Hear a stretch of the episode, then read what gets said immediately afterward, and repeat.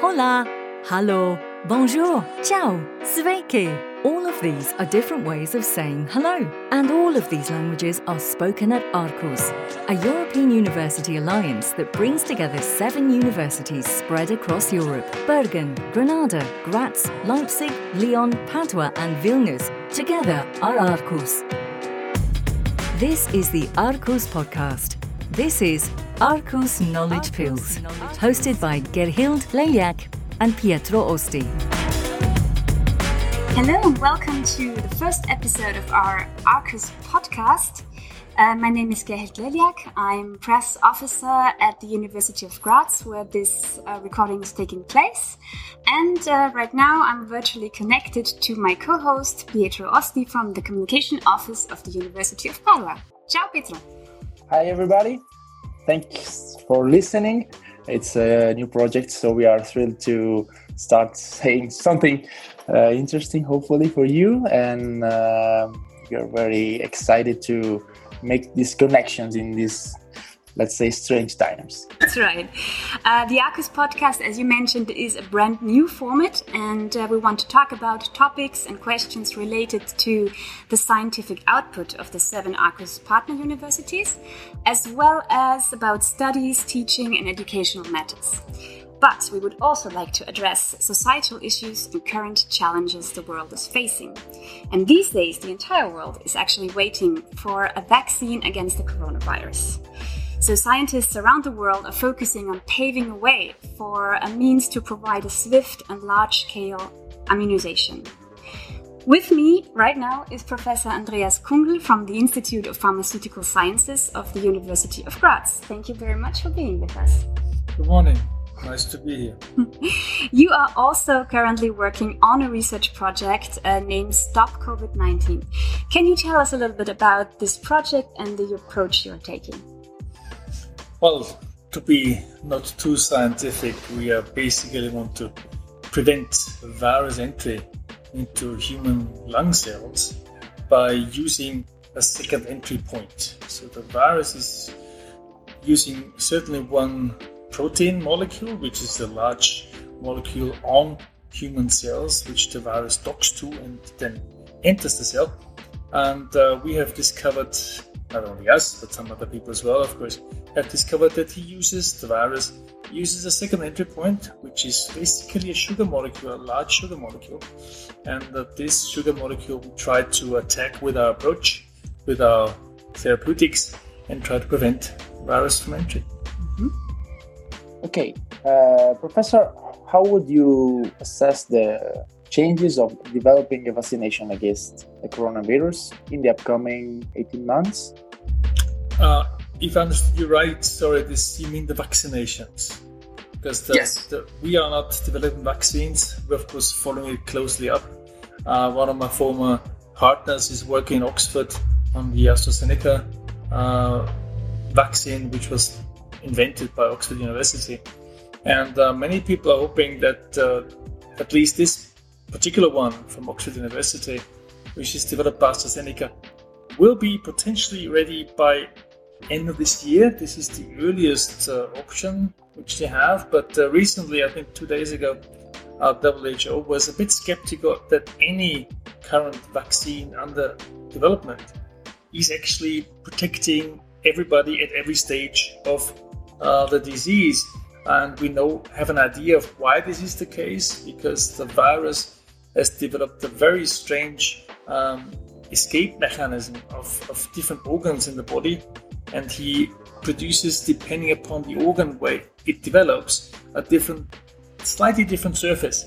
And uh, not every vaccine will then well, neutralize every virus. This is a big problem currently. So if you ask me when there will be a really neutralizing vaccine where you vaccinate the people once in a while and they are kind of immune for the next three years, nobody can give you an answer to that. It's a tricky one. Um, so going back maybe uh, to your special research project. So your research project is about preventing the virus from entering the human cells. Uh, the approach you take is a little bit of an unusual one because uh, you combine it with the research you already did before on sugar molecules, right? Maybe you can give us a little bit more insight what that is actually about because I think it's also something to do with tumors, how it can prevent tumors from growing, right?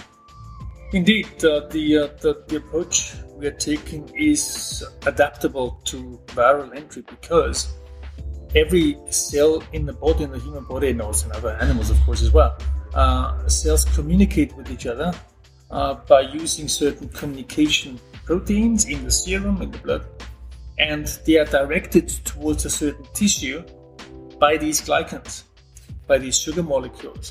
Uh, so also metastatic cancer cells have the same invasion mechanism. They basically dock to these glycan structures, to other structures as well, but the glycan structures are the common denominator. And then they invade cells. Um, so tumor cells to kind of make metastases grow anywhere in the body use a quite similar mechanism than viruses do, uh, also microbes do. So it's a kind of common denominator which we're following up, and currently we think it's most urgent to apply it to virus. Mm, I see. Okay, Professor, of course, coronavirus is something that affects all the world and in, in different ways. Um, we want to ask you what are your feelings as a scientist and also as a, a human being, as a man?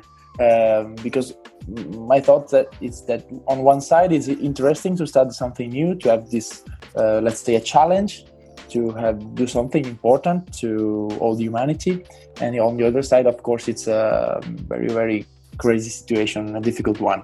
What are your feelings about this? Well, well personally, I'm, I'm challenged, as you indicated already, because this virus is a fascinating. Uh, um, um, thing. It's difficult to, to, to, name it somehow because it has a, such a small genetic repertoire compared to human cell, and it's very, very efficient in kind of uh, yeah, causing lots of havoc in the whole world.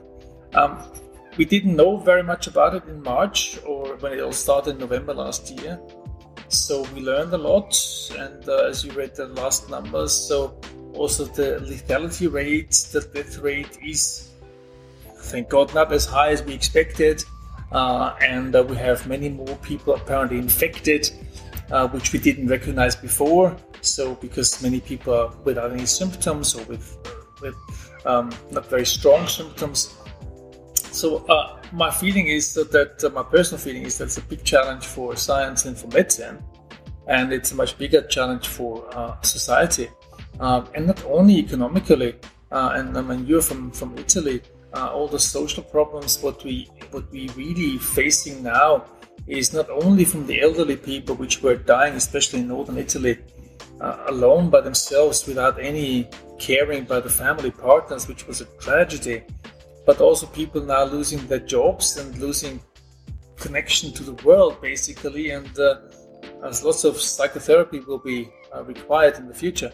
So personally my, my scientifically, I'm not very worried. Scientifically, I think we can cope with it. It's a, it's a pandemic, and uh, I think it's a challenge, but it's it's, it's doable.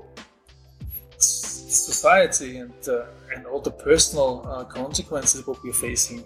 These are really dramatic, and uh, I don't know which uh, which triggers we have to pull there. I'm not uh, responsible for that. I'd like to kind of help in a way, but nobody has the tools yet. Well, speaking of help, um, research definitely does help to cope at least with sure. the threat of the virus. Uh, this research project you have is also special in another way because it is accompanied by a fundraising initiative. Um, why is that actually?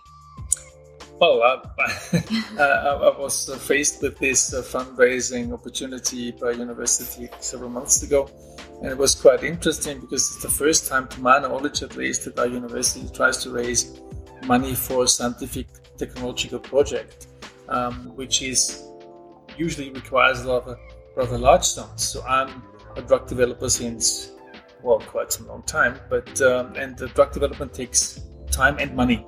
And uh, when we started to discuss this, and it's basically a charity project, uh, which is very unusual in drug development in Austria. It's much more common in the United States and in England, uh, where people spend for charity because they spend, they feel, as we said before, they have a social empathy uh, for uh, for ill people, so they try to spend money, uh, and not only in return of money, which is an investment, so they really do for charity.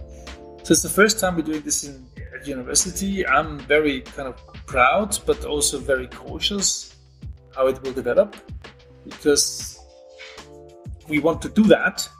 We need the money for it, and since there's no kind of common route how it's going to be explored, uh, we haven't got enough money yet on the account. So um, I got a good and a bad feeling. It's uh, but uh, we'll, we'll see. We're very hopeful. There's uh, also some private initiatives for private investors um, who might jump on board.